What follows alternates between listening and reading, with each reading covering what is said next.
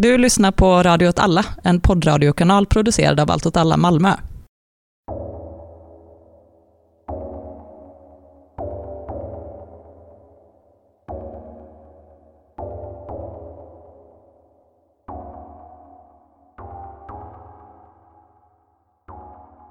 Ja, hej och välkomna. Det här är alltså del två av vårt jubileums och lyssnarfrågeavsnitt. Det första avsnittet så finns det en riktig introduktion. Här fortsätter bara programmet där vi slutade i första delen.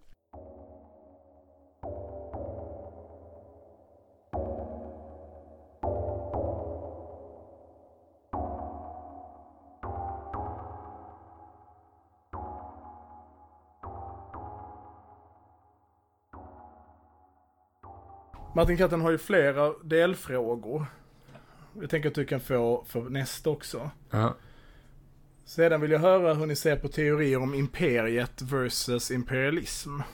Ja, då är ju Imperiet, Tony Negri och Michel Harts bok som var väldigt betydelsefull när den kom för liksom den, ja, utomparlamentariska vänstern kan Mm. man säga. Och de är ju liksom gamla autonoma teoretiker. Mm, ja, men det, det Imperiet har jag ju inte läst ordentligt. Jag har faktiskt på senaste tid försökt att kolla lite i den, men jag har inte varit igenom hela än där heller. Och tesen i boken Imperiet om Imperiet kan man väl förenklat säga handlar om att imperialismen som världssystem där olika imperialistiska makter konkurrerar med varandra om att dominera och exploatera andra länder håller på att ersättas av det här nya systemet som de kallar för imperiet.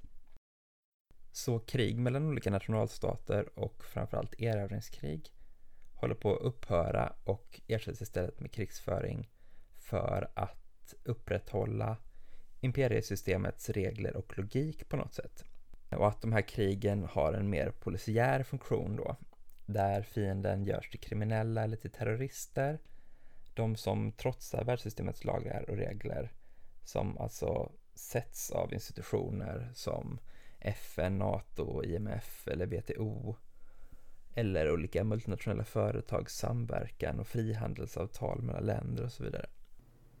Och jag tycker den är intressant för att den tar en massa intressanta aspekter liksom och typ den är verkligen framåtblickande så här liksom att man, man kan säga och det sägs väl väldigt ofta till dess försvar då att på samma sätt som Marx analyserade industrikapitalismen på något sätt när världen i stort fortfarande var ett jordbrukssamhälle för att han på något sätt såg då att det skulle bli det mer betydelsefulla i framtiden. Så det var det som var viktigt att förstå. På samma sätt då så har kanske inte den här imperietendensen slått igenom fullt ut men att det finns saker som pekar på den i samtiden och att det liksom skulle kunna vara utvecklingen framåt och så. Och det är såklart intressant att göra de spaningarna. Sen så tycker jag det är oklart hur, hur tydligt det är att de håller på att slå in.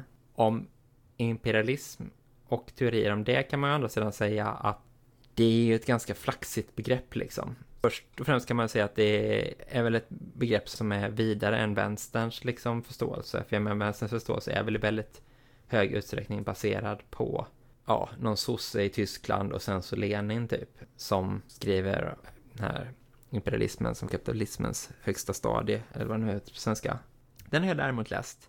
Minns att jag tyckte att eh, Lenin skriver på ett jävla stolpigt sätt om typ självklart kommer det bli så här, det är oundvikligt och typ sådana saker. Man bara, det är inte alls självklart. Men att det kanske är lite den sättet han uttryckte sig. Om man ska försöka få ut någonting i boken kanske man ska bortse ifrån det liksom. Och mer se då till den grundläggande tesen om hur liksom monopolkapitalismen, koncentrationen av kapital i olika truster och monopol gör att på något sätt konkurrensen inom ett land dvalar och att man måste exportera sina kapital till andra länder för att de ska kunna förmeras bättre där och att det är liksom en drivkraft för imperialistiska krig. Och det tycker jag är en intressant teori i sig. Men sen så när vänstern liksom har pratat om imperialism efter det så har det ju ofta inte blivit så mycket analys av typ vilket kapital måste exporteras till det här landet. Hur motiverar det ett krig? Utan det är mer så krig som västländer håller på med är imperialistiska. Därför är de dåliga, eller så. Och det är de ju för att krig är dåligt och krig med ekonomiska motiv är väl ännu sämre på något sätt. Men det är inte så mycket analys, utan det är bara att, då blir det bara ett så skällsord liksom. Och det tycker jag nog är ganska ointressant. Och något som jag tycker riktigt illa om är ju det här när man börjar ta ställning för de olika diktatorer i världen som inte då är uppbackade av väst. För att de är då en antiimperialistisk kraft. För att liksom man bara ser makt i världen koncentrerad till västländerna och därför är allting som motverkar det progressivt på något sätt, vilket jag tycker är ett helt snurrigt sätt att tänka på. Det är bara en annan dålig makt man tar ställning för då som, och ifall den skulle vinna så skulle inte den vara ett dugg bättre liksom. Det finns ingen poäng med att vara för olika sorters förtryck eller olika sorters överhet eller olika sorters härskande klasser. Man ska ju vara emot borgarklassen som helhet liksom. Och den finns ju i alla länder och precis som arbetarklassen liksom. Ja, där blarrar jag på ganska bra om, mm. om både det ena och det andra. Jag tycker det finns bra saker i både analysen med imperiet och analysen av imperialism. Men jag tycker också man får vara lite stringent när man använder begreppen ifall de ska vara intressanta. Så kan man säga. Ja, vi kanske borde ta och fånga upp någon som vill diskutera imperiet och framförallt uppföljaren då, eller vad man ska säga, tillägget i multituden. De ändå behandlar krig ganska mycket i den och, och hur man, de föreställer sig att äh, väpnade konflikter kommer att te sig i framtiden och så. Ja, det kunde vara ett spännande avsnitt. Sen får vi en, en sista av, av äh, Martin-katten, som jag tänker att jag kanske ska svara på då. Det kanske är Martin Katten som kommer och prata om Imperiet någon gång. Det kanske det. Annars får vi släppa ner ja. Eh, Mattias Våg så får han Just det. prata om det. Mm. Kastar vi den handsken här om du lyssnar, jävel. Clausewitz, bra eller dålig? Martin, vad säger du? Ja, jag, vet, jag tycker det är lite svårt att säga så bra eller dålig. Om man är liksom rätt eller fel. Jag tänker att, som jag har sagt många gånger tidigare, att så här, det går inte riktigt att resonera om västerländsk eh, militärteori eller för den delen global militärteori, militärfilosofi, utan att på något sätt liksom ha rötterna i, i Clausewitz. Och jag tror att om någon skulle läsa Clausewitz och var det minsta intresserad av krig, eller saker som rör sig i krigets eh, spektra, så skulle de upptäcka att de har stött på begrepp eller tankar som Clausewitz ligger till grund för. Eh, bara ett sånt begrepp som Fog of War till exempel, jag vet inte om du känner till det. Mm, det är ju det är ett Clausewitz begrepp. Men kan du berätta vad betyder Fog of War? Ja, alltså Clausewitz beskriver väl just det begreppet, vet jag faktiskt aldrig om han själv använder krigets dimma. Men han beskriver på många olika sätt i verket om krig och krigets principer som är två olika skrifter. Men han pratar bland annat om att kriget är som att vara i en skymning eller så. Alltså helt enkelt betyder att eh, ovetskap, att du inte vet, att du inte ser. Att som en dimma ligger över kriget där du bara kan se det precis runt dig och du vet inte det som händer. Och man har inte översikt helt enkelt. Nej, man har ingen. och ingen har det. Typ. Och ingen har översikt. Nej. Och, att, och det är därför krig inte är matematik. För att du vet aldrig alla variabler. Och det är väl en av hans stora poänger. Liksom. Man kan ju tänka på Clausewitz kanske lite som, nu har jag läst psykologi, men som en, en Freud-karaktär på det sättet att, ja så Clausewitz har ju fel i vissa saker. Eh, och de är helt utdaterade och skapade i sin tid. Men det är svårt att resonera runt ämnet utan att på något sätt höra ekot av eh, den personens resonemang. Och vissa saker tycker jag att Clausewitz är väldigt framsynt med. Bland annat liksom att han är tidig med att prata om folkets roll i krig. Alltså nationen egentligen då. Och vid tanke på att i princip alla västerländska och kanske alla militärdoktriner i världen förhåller sig på något sätt till hans principer om krig. Så får man väl säga att han var bra då kanske. Med det sagt så tror inte jag att jag och Clausewitz hade hållit med varandra om så mycket annat. Om man vill tänka på det på det sättet. Han var ju en väldigt stor nationalist till exempel. Och han var spännande nog nationalist på det sättet han var en sån nationalist som var beredd på att förråda sitt land för att rädda sitt land. Alltså att han var beredd på att, han är preussare då, lämna Preussen, ta anställning i den ryska hären för att strida mot Preussen som då var ockuperat av eh, fransmän, Napoleon. På den nivån nationalist liksom. Men, men han är ju uppenbart en intelligent person. Och han är ju verkligen nog den mest namndroppade personen i den här podden. Och vi kanske ska ha ett avsnitt som mer handlar om hans skrifter. Eller liksom där man går igenom hans principer om krig till exempel och så. Även om jag tror att vi nog plockat in de flesta att de har nämnts i de olika avsnitten. Ja, nästa fråga. Stämmer det här med att demokratier inte krigar med varandra? Den är från Ishaj som levt på botten av havet i 400 år eller något sånt. Ehm, jag vet inte, jag har inte liksom inte, jag, jag har liksom läst den och jag vet att personen i fråga har ställt den frågan tidigare. Och jag har liksom funderat på det. Och jag har liksom inget riktigt svar. Jag tänker att man kanske behöver eh, gräva i det mer och återkomma till den, den frågan. Blir väl också lite på glid så. Vad är en demokrati då? Så här typ, eh, när är... Finns ju många nationer med val där man kan ifrågasätta legitimiteten i de valen och sådana saker. Men vadå, kan man inte ändå säga att det som en generell tendens är så? Att det är mer sällan Mm. två liksom representativa demokratier med liksom fungerande system ut, utan så mycket korruption och valfusk och så kriga mot varandra. Men men sen så kan man ju spekulera i, det kanske beror på att de tillhör samma liksom block i världen överhuvudtaget och så. Ja, men vi kan inte svara riktigt på demokratifrågan, vi lämnar den där. Och så går vi vidare istället till eh, Tuffemax fråga. Jag vill veta vilken militär operation ni tycker varit absolut mest katastrofal genom tiderna och varför. Alltså jag tycker att Operation Eagle Claw är solklar vinnare. Som är så här gisslandramat i Teheran. När USA ska frita, det här är 1980, USA ska frita eh, ambassadpersonal. Det var länge sedan jag läste om Operation Eagle Claw men jag för mig att det är militär, eller det är ambassadpersonal de ska frita och de är väldigt inspirerade av den här israeliska operationen i Entebbe. Eh, Operation, Operation Jonathan tror jag den Ja. döptes till sen i efterhand.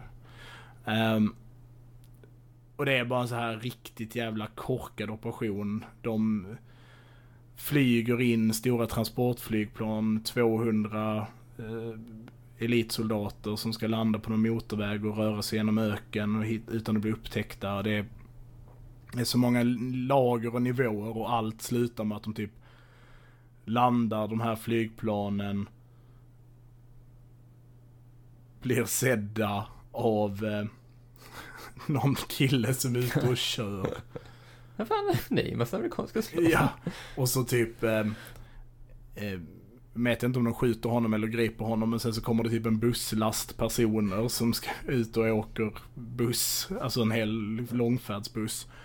Och sen så slutar det med att de typ kommer aldrig bort från landningsplatsen. För de har bara kidnappat jättemycket människor. Ja, och de typ kraschar sina helikoptrar de ska flyga med mitt i öknen och lämnar sex helikoptrar, har jag för mig, som Iran sen använder under, de förstör liksom inte ens utrustningen och så flyger de därifrån igen. Eh, Operation Eagle Claw, kolla upp den, skratta gott. Eh, det är riktigt, riktigt farsartad. Tuffe Max har också frågat, vad tror ni skulle hända ifall den fria republiken Korea, även känd som Nordkorea, eh, went loco och började avfyra hela sin arsenal av kärnvapen mot Japan, Sydkorea och om möjligt USA. Du tror att DFRK står för Den fria republiken Korea? Nej, förlåt. Demokratiska, folkrepubliken menar jag. ja. Mm. Mm. Det är gött när förkortningar funkar på olika sätt. Nej, jag menar det är också extremt spekulativt, men jag tror för det första att de inte skulle nå fram med några missiler till varken Japan eller USA. Robotar. skulle- Robotar? Till varken Japan eller USA. Jag tror de skulle landa i havet på, på sin höjd eller bli som nedskjuten i deras försvarssystem. Sydkorea har också jättemycket sådana panga ner robotarsystem. Men där kan man ändå tänka sig att de kan massa in så mycket att det skulle landa någonting. Ja, då efter att ha gjort det så skulle de bli helt jävla utbombade av USA och andra makter tillsammans som liksom handskarna av så liksom.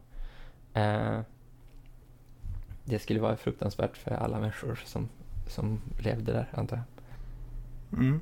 Det låter som en bra gissning. Tack. Kärnvapen slutar vara effektiva när man väl har avfyrat dem. Ja, då har man gjort sin poäng. Då är den, då är den gjord. Okej, låtsas att Sverige igår blev en rådsrepublik och ni två fick i uppdrag att sköta både säkerhetspolitik och försvarspolitik, uppbyggnad av de väpnade styrkorna och så vidare. Vad gör ni? Hur skulle det se ut jämfört med om ni fick samma uppgift för dagens Sverige istället? Ja, jag kan ju personligen säga att jag skulle börja med att be någon mer kompetent om hjälp eh, och därför bollar jag med glädje över frågan till dig då som är en ren mö. Jag hade ju också bollat vidare den här ganska stora frågan till någon annan. Men eh, om jag skulle försöka svara på det, hade direkt återstartat S-programmet. Som alltså är forskningsprogrammet avseende skydd och försvar mot atomvapen. Vårt gamla nedlagda egna kärnvapenprogram. det, det skydd mot atomvapen, det handlar väl om göra egna. Ja, Det råkade sammanfalla med att man också kunde eh, väldigt snabbt växla över till att producera eget. Ehm, det tror jag hette program L. Eller någonting. Ehm, och skaffat kärnvapen. Då vill ingen kriga mot den. Nej. Sen får man bara aldrig avfyra dem. Nej. Utan man får bara ha dem. King move. Det är väl för att någon, någon anfaller en först, det är då man ska liksom. Man ska inte göra det som en först aggressiv move. Nej, liksom. nej, det är det, som dålig- är, det som är poängen. Helt taktiska kärnvapen. Det blev heller aldrig riktigt en grej. Man prövade i praktiken. Men eh, mycket kärnvapen. Och annars generellt sett då, den här väldigt stora Skulle du köpa robotar? Vi vi skulle haft väldigt mycket robotar. Jag tänker att jag... Eh, den här... eh, Väldigt så här... Stora breda frågan. Jag tänker att jag spontant ha- tycker att man skulle utveckla hemvärnet i väldigt stor utsträckning.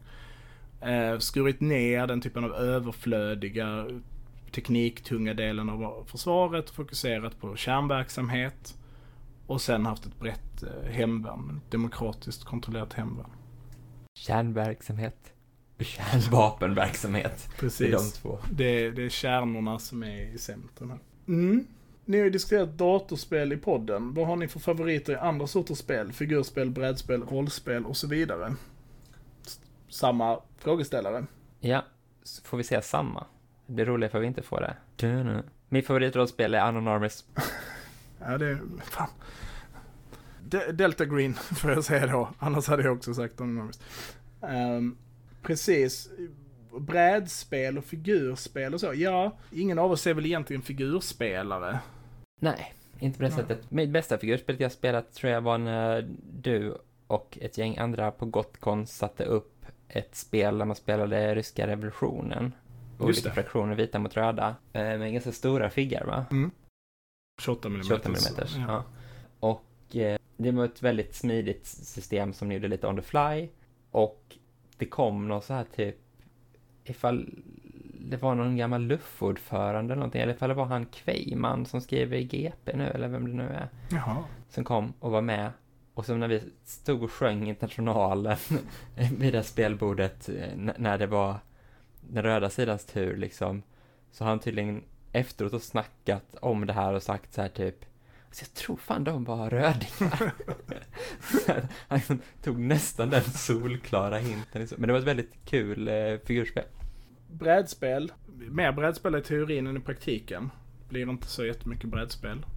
Jag spelar nästan uteslutande GMTs coin-serie. Som där de helt enkelt går igenom olika upprorssituationer genom historien och försökt göra om dem till spel. Jag tycker, inte för att de kanske är världens roligaste spel. Men de är väldigt lärorika. Som är att man lär sig de historiska händelserna ganska väl genom dem. Och det är ju ett roligt sätt att, att lära sig saker. De är fru- fruktansvärt plågsamma spel, ska jag säga. Jo, Man våndas hela tiden. över sina beslut. Jag, jag tycker ändå det är ett nöje att spela dem med dig, men så vi har ju lite den här skillnaden mellan oss att jag gillar ju väldigt mycket spelmekanism Mm. och kan spela helt abstrakta spel och tycker det är väldigt eh, tilltalande, medan du gillar ju fluff. Ja, och immersion då på Ja, något sätt liksom. Så. Så, så jag, mitt favoritbrädspel får väl ändå sägas kanske vara Pyramid Arcade, som är ett eh, samlingsbox med massa olika spel som man kan spela med olika genomskinliga plastpyramider. Precis. Figurspel får jag väl ändå eh, rekommendera. Jag har några vänner ifall ni är intresserade av figurspel. Så kolla in eh, Facebook-sidan och bloggen eh, Kriget kommer. Med väldigt, väldigt duktiga och eh, hanterar både då förbannade jävla hästkrig men också eh, andra världskriget som figurspel via regelsystemet Chain of Command. Eh, titta in den. Kriget kommer på Facebook. Sveriges främsta antifascistiska figurspelsklubb. Precis.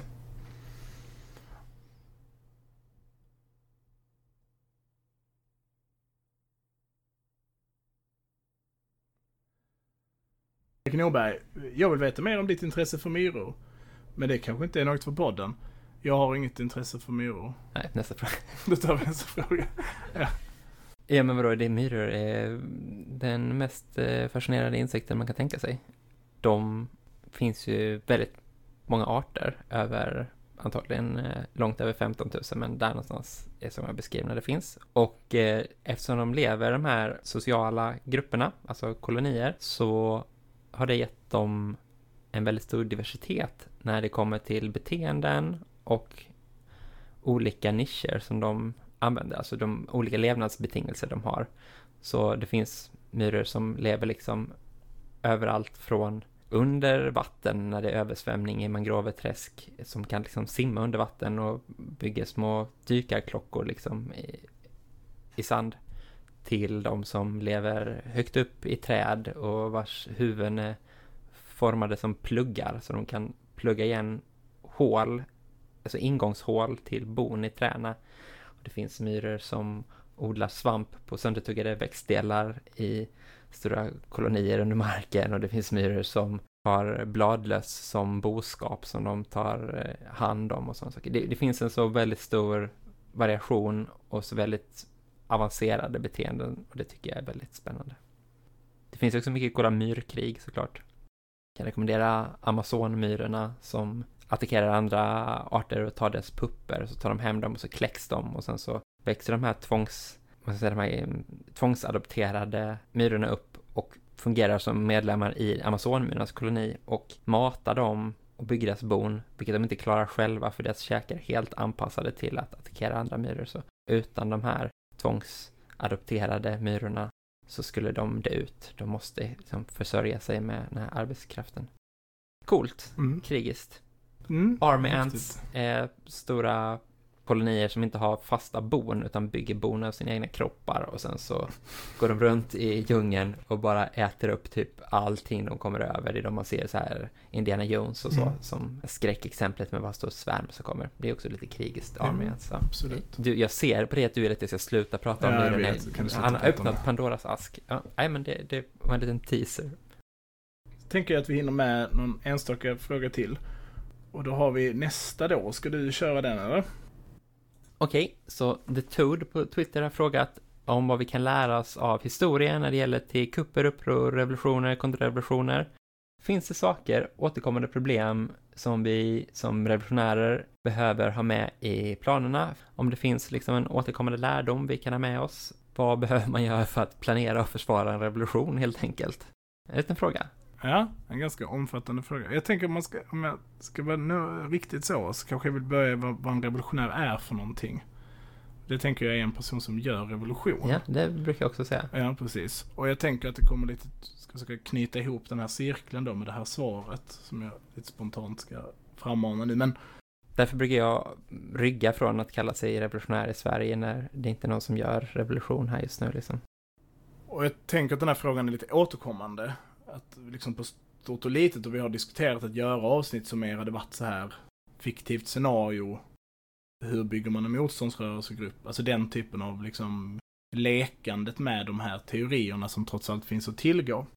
Och först kanske man ska säga att även om jag tror att det finns lärdomar att dra av militärteorin när man förhåller sig till revolutioner då eller väpnade uppror eller uppror generellt så tror jag inte det vikten av de lärdomarna kanske handlar så jättemycket om vad upproret ska göra.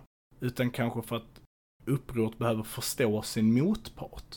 Hur reagerar en förtryckande stat i relation till vad de uppfattar vara en väpnad konflikt till exempel. Så att man kanske behöver få ha de här teorierna eller förståelse de här teorierna för att kunna spegla motståndaren i dem. Och det kanske enskilt viktigaste faktorn att lyckas med ett uppror, och det här kan liksom inte understrykas nog, det har ett väldigt brett, omfattande stöd i samhället. Det är liksom fundamentet för ett uppror. Och det är ju i huvudsak en icke-militär eller icke-våldsam fråga. Det är också väldigt viktigt att komma ihåg. Så inte frågan blir, hur gör man statskupp? Utan frågan blir, gör man revolution? Och när man pratar om stöd då, om man tittar på de teorierna som finns om framförallt upprorsbekämpning, så handlar inte stödet i första hand om ett idémässigt stöd, alltså i termer av religion eller ideologi, utan att du behöver ha ett stöd som grundar sig på att den rörelse som vill genomdriva ett uppror är en integrerad del av människors vardag och det här har vi pratat om i flera andra avsnitt, men då är de här två återkommande begreppen är alltså trygghet och rättvisa. Och det är jätteviktigt. och jag tror inte, liksom inget att skratta åt, men jag tror inte, eller jag tror att om man ska planera och genomföra en revolution och hur man försvarar den så finns det ju ett otaliga exempel på väldigt sega rörelser som har överlevt massiv repression från våldsamma och förtryckande stater. Många av de rörelserna är jättevidriga och har liksom, har ingenting övers för dem. Men som har överlevt på grund av att de har varit så integrerade och viktig del av människors liv. Det är väl det första då. Jag förstår att det här kanske inte är vad frågeställaren är ute efter. Men det behöver sägas. Men jag tror att det går att tänka på också då till exempel trygghetsfaktorn utan då att bli liksom accelerationist eller så, men att liksom samhället kommer att kollapsa. Olika samhällen har olika trygghetsbehov. I vissa delar av världen är det direkt revolutionärt under de rådande omständigheterna att skapa väpnade miliser som skyddar, skyddar människorna i de områdena från sekteristiskt våld till exempel. Det är att skapa trygghet. I andra delar av världen är det fackföreningsaktivism liksom. Och de två sakerna hänger ihop. Vissa delar av världen och under vissa historiska epoker som möjligtvis kommer återupprepande så är domstolar som dömer rättvist är att skapa rättvisa i Sverige idag, eller i den samhällsform vi lever i idag, så kanske det mer handlar om att ge offer upprättelse till exempel. Eller, eller att bekämpa orättfärdiga domstolsbeslut och så vidare. För att komma då till det militära i det här då, så tror jag att de exempel som finns, så tror jag att det är återkommande att de som misslyckas är de som blir isolerade, både politiskt och fysiskt. Och att det är väldigt viktigt för en rörelse en väpnad rörelse då i det fallet, att behålla en manövreringsförmåga, att vara mobil och kunna förflytta sig och ha öppna kanaler ut och in ur det territorie som då eh, rörelsen eh, kontrollerar eller mer abstrakt de sfärer av samhället. Det är också väldigt viktigt att inte bli isolerad geografiskt utan att ha band ut ur konfliktzonen. Eh, till rörelser eller, eller andra grupper som stödjer det man gör. Som kan stödja en både idémässigt och eh, materiellt. Och i förlängningen så handlar det om att utmanövrera motståndaren, både då politiskt och militärt. Och det kräver ju då att man har initiativ och en viss nivå av offervilja, vilket är ju en hemsk, alltså helt enkelt människor som är beredda på att dö. Um, för att kunna hålla det momentumet. Även om det är lättare att försvara än att anfalla, så vinner man inga krig på att försvara sig. Man vinner inga väpnade konflikter på, på försvar. Får jag lägga till lite? Ja. Alltså jag tänker två saker som jag tror att du också håller med om att nu var ju bara frågan om revolutioner och så liksom, men ifall man tänker som revolutionen, liksom som så här, den omkullkastandet av hela kapitalismen och sådana saker, då är det ju någonting vi aldrig har sett förut, så att det är väldigt svårt att på något sätt ta lärdomar om hur det skeendet ska gå till genom att kolla på vad som har hänt i historien och vi bara får hoppas att det kan hända någon gång liksom och att det kanske också är en global process kan man tänka sig liksom och att då sätts massa av de här sakerna vi har sett förut ur spel. Det är liksom en del i det. Det andra är väl att, inte en sak vi har lärt oss av att hålla på med den här podden, att staten är väldigt olika stark i olika skeden. Och det är väldigt avgörande för ifall rörelser lyckas eller inte liksom, med sina saker. Att det är väldigt svårt när det finns en välfungerande stat, liksom, alltså välfungerande för sig själv. Att lyckas omkullkasta den för att den har liksom alla fördelar på sin sida på något sätt. Det, det är när den är rubbad eller sönderfall eller det finns stora konflikter inom den som liksom möjligheten öppnas mm. på något sätt. Så. Absolut. För mm. lokala uppror då liksom. Det är spännande för det väcker ju någonstans en fråga om så här, finns det, om vi kan prata om krigets natur, och att det kanske inte har förändrats och det tar vi upp i det här avsnittet. Är det verkligen fred? Ja. Så frågan är om man kan prata om revolutionens natur. Alltså att kanske karaktären av revolutionen är oviss. Men dess natur kanske är konstant. Ja. Och det blir en jättestor fråga som vi absolut inte ska svara på nu. Men som svar då på det här, vi vet inte. Nej. Vi ja. vet inte karaktären. Men vet vi naturen? Ja. Vet vi att det kommer vara en urladdning till exempel? Eller vet vi att det kommer vara politik med andra medel? Eller och så vidare liksom. Vet vi naturen så? Jo, ja. Men, också bara så här upprorets natur då, liksom att i, i någon liksom kommunistisk perspektiv så är ju liksom det också involverar de här parterna, de exploaterande Ja. borgarklassen och den förtryckta arbetarklassen. Det, det är ju en naturlig komponent då på Mm. något sätt. Liksom. Eller hur man vill beskriva det, multitud eller vad som helst nu för tiden. Nu för tiden med de här moderna teorierna, ja, du vet så kallat det är det jag pratar om. Eh, en sista fråga kanske. Yes. de tre, topp tre konstigaste krigsmaskinerna. Jag har skrivit ihop en topp tre. Ja, jag läste din lista. Jag Ja. tyckte den var rolig. Ja. Jag var liksom inte, jag, alltså, konstigaste krig. Jag tycker helikoptrar är skitweird. Man, kan bara Ja. kasta ut det. Ja, det tycker du ska göra, absolut, för jag, jag förstår direkt vad du säger. Det är skitkonstigt, det borde vi inte hålla på med. Det känns bara som dödsfällor. Som flygande dödsfällor. Det- Den Det- där minibussen utan dörrar som bara flyger. Så vi bara skeppar fram flera hundra kilometer i timmen ut, upp, rakt upp i luften och sen så, och sen om den får en skada, ja då är det bara en lastbil i luften liksom. Sa vi det här i förra avsnittet?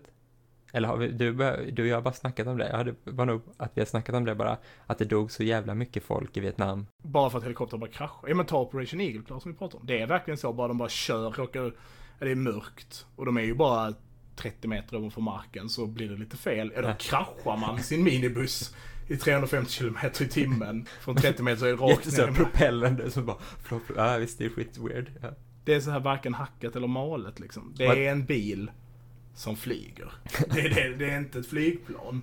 Den, den håller sig inte upp av liksom egen kraft. Om motorn dör på ett flygplan, då bara faller inte bara flygplanet rakt ner i himlen. Liksom. Äh, Kan göra det för det är lite otur, men oftast inte. Nej. ja precis, så kan den glida lite Ja. någonting. Men nej, nej. Helikoptern. Det är nog den enskilt konstigaste Ja. krigsmaskinen. Då tar jag min topp tre då Ja istället. men kör din topp tre. Min- Vi får, eh, Jacques Chirac på Twitter ska ha Iconoclast eh, flygplanen också, ska sägas. Eh, Ja, De ska vara med. De hade, varit, hade jag gjort en riktig lista hade de varit med. de är på din lista också. Vad, vad är det för någonting ens? Men det är flygplan som inte flyger i luften. Utan de Ah. flyger, de använder liksom markeffekten då. Okej. Så att de bara flyger skitsnabbt. Stora, stora transportflygplan som man kan skicka över havet då. Så de flyger bara en liten bit ovanför ytan? Men Det här har man ju sett. ja. Ja, som ser riktigt freaky ut. ja. Eh, Men de räknas som flygplan alltså? För att de Nej, det är en egen typ av fordon. Ah, ja, okej. Ground effect airplanes tror jag. Eller så. Iconoclast. Ja, ja. ja. Okej. Nummer tre underifrån. CSS Virginia. Det var en Ironclad då, som ett slags skepp som fanns under ganska kort tid tror jag i krigshistorien, men har fått väldigt mycket liksom fokus för att det var väldigt viktigt i amerikanska inbördeskriget. Det här är liksom skitkonstig skeppstyp då där man sätter på massa plåt på andra. Alltså i det här fallet Virginia var en, en ångfregatt. Alltså ett skepp med så här segel och skit, men som också hade en ångmotor. Och sen så brann det ner. Fast det slutade brinna när det kom till liksom vattenytan och så sjönk, så den delen blev bevarad. Så då fiskade man upp den, bara den här underdelen, och så smällde man på någon sorts järnplåtshull på den då och körde igång samma gamla ångmotor igen. Och den ser skitkonstig ut för att det sticker ju bara upp som en plåthydda ovanför vattenytan. Och den är då känd för att den deltog i slaget vid Hampton Roads som var när sydstaterna försökte bryta nordstaternas blockad av deras flotta och de hade den här Virginia och inget skepp kunde liksom rå på den som nordstaterna hade. Eh, så den bara åkte runt och sköt, eller han ville bara skjuta ner två, tre skepp eller någonting. Det är som första dagen och så tänkte väl alla att nästa dag då kommer den komma igång och så kommer den bryta blockaden här för den är liksom oövervinnlig. Det här är vapnet som ingen, krigsmaskinen som ingen annan kan ta liksom. Men då har nordstaterna byggt en motsvarande skepp. För att de har liksom spionerat tror jag på Virginia och den har liksom precis hunnit bli färdig. Det är en svensk ingenjör som är med och en svensk ättling-ingenjör som är med och ritar den där. Monitor heter den, USS Monitor då.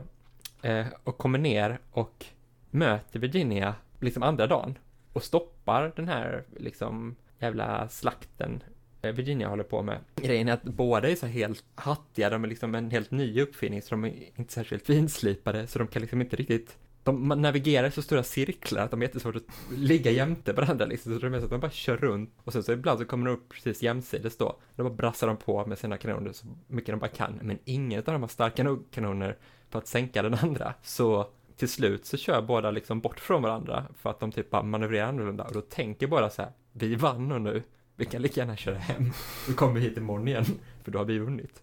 Så båda trodde att de vann, men själva liksom blockadbrytandet stoppades för att de var ju bara tvungna att gå på varandra. Och efter det så hände andra händelser så då fick sydstaterna dra sig tillbaka för de väl typ tappade sin hamn där eller någonting. Så blockaden bröts aldrig. Men jättekonstig båt, det får man kolla på, tycker jag i alla fall. Väldigt så postapokalyptiskt. Ja, det är steampunk Mm, eh, all mm. over the place. Det var tredje plats. Nummer två. Jag sa att det var en ganska eklektisk lista det här. Siege Towers, alltså stormtorn. Mm. Sådana här medeltida torn som är en stor trappa inklädd ofta i djurhudar som är nerblötta tror jag. Som man rullar fram till en mur. Sen det bara står skitmycket folk i. Som bara så, nu fäller vi ner en liten vindbrygga så ska ni bara springa in i den här muren. Riktigt pissig, liksom, eh, situation att vara först där, då är man ju garanterat att dö i princip. Men bara så konstig grej, man bygger, man bygger ett, en trappa som är lika hög som en mur. Så bara rullar man fram med den Mm. till en mur. Ja. Det är ju som ett sånt barnförslag på hur, hur, hur ska vi ta oss över den höga muren? Vi kan bygga en jättehög trappa på hjul. Mm. Ja, men det kommer, eller vänta nu. Det kan funka. Och det verkar ju ha funkat ganska ofta också liksom. Jag vet inte om det är bara att man är skadad av datorspel och filmatisering och så. Och det är ju verkligen hästkrig, eh, även om man inte hade hästar. Man kanske hade hästar ibland, även dem. Det låter ball att ha om man tog upp hästar. Det lär ju varit någon riktigt så dum i huvudet, Någon kejsare, med kung. jävligt som- mycket hästar. Någon med riktigt mycket BDE som Mm. bara, mm. Okej, det var topp ett då? topp ett då, den konstigaste krigsmaskinen. Det är såklart en krigsmaskin. Och då ska jag be att få bara läsa. Jag kan läsa åt dig, kanske ska göra det. Läs åt mig. En krigsmaskin, enligt krigsmaskinen.se. Staten reproducerar hela tiden sin igenkännbara form, även genom sina variationer, eftersom den definieras genom sina gränser. Den är öppen i sin existensform, alltid demonstrerande sin makt och sin position i förhållande till samhället. Den försöker alltid bevara sina apparater och sysslar således främst med reproduktion. Krigsmaskinen däremot finns bara till i sina förändringar. Den består av flöden och rörelser som staten bara kan överta i en sekundär form efter att det underkastats statlig disciplin och kontroll. Krigsmaskinen har alltid ett element av hemlighet eller osynlighet av affekt och hastighet av produktion. Den opererar rhizomatiskt och kan sägas innehålla en potentiell projektualitet. Det är viktigt att påpeka att krigsmaskinen inte nödvändigtvis fungerar revolutionerande eller kommunicerande. Det globala kapitalet har till exempel historiskt sett agerat som en eller flera krigsmaskiner och kan idag sägas bestå av både statliga och nomadiska praktiker. Du hör ju själv, det är en försöker. riktigt konstig krigsmaskin. Jag försöker visualisera den här krigsmaskinen. Det är alltså ett teoretiskt begrepp från eh, Deleuze och Guattaris eh, Tusen platåer, tror jag. Bok som jag absolut inte har läst, inte kommer jag heller. Men det kallas en krigsmaskin. Det är en och det var konstigt. Den är Så konstig. Där, där topp ett. försöker föreställa mig hur den ser ut eh, fortsatt, men, men eh, Alltså som en oformlig massa, tänker jag. Som en 28, tänker jag. just det. Att det bara är Alltså liksom, munnar och ögon och eh, som väller och rullar fram. en köttpyramid. I sin liksom abstrakta form. Så att I den konkret så är det väl bara så här typ nomader eller Porrmissbrukare. porrmissbrukare eller... Ja, ja. Ja. Nej, Sidospår, absolut. Det är den konstigaste krigsmaskinen. Den tar eh, de här flygplanen som flyger Ja, ja. strax över vattenytan och helikoptrar. Det är inte gott shit om... Nej, de har verkligen... Så min topp tre-lista är tredje plats Econoklassplanen, andra plats helikoptrar, första plats krigsmaskinen från krigsmaskin.se. Nice. Med de orden så är vi färdiga med det här frågeavsnittet tror jag. Det är några frågor som inte kom med. Ehm, frågorna som inte besvarade sparas. Dyker kanske upp i ett eventuellt nästa frågeavsnitt. Det blir nog inte eh, om ett år, utan tidigare än så. Men det var 15 avsnitt har vi etablerat nu då. Är det så? Mm. Det var är 15 ganska förra, lång tid tills dess. Avsnitt 45. Ja. Juni någon gång kanske. Ja, Maj. precis. Det är härligt. Ja, härligt. Ett år av poddgörande. Ja, men det har ändå varit kul. Det, Det har varit säga. väldigt roligt, ja. Och, och framförallt så vill man ju tacka alla de som har eh, lyssnat och eh, varit så snälla mot oss. Verkligen. Till exempel efter det här förra avsnittet. Precis när vi inte klippt ordentligt för att, Vi. jo, men alltså vi hade ju en deal om att vi skulle klippa hastigt. Det är ju det också. Jag spelar lite för alltid att det tappade en jingel där mitt i så det är 20 sekunders tystnad. Det egentligen ska musik. Det, det, det var ju många som uppskattade det, sa de. Ja, de är så himla snälla. Ja, de de, liksom, här kollar vi vad jag har ritat för något. Men gud Åh, vad fint. Sätt upp den på kylskåpet. Ja, det är snällt. Ehm, ja, men vi tackar väl så mycket för oss. Man eh, kan följa mig på eh, Twitter. Där heter jag Trojkan1337. Man kan följa med på Twitter också för möjligheter. Slukhall. Vi har en Facebook-sida, den heter Eldrörelse. Vi har också t-shirts man kan köpa om man är intresserad. Det finns några enstaka kvar.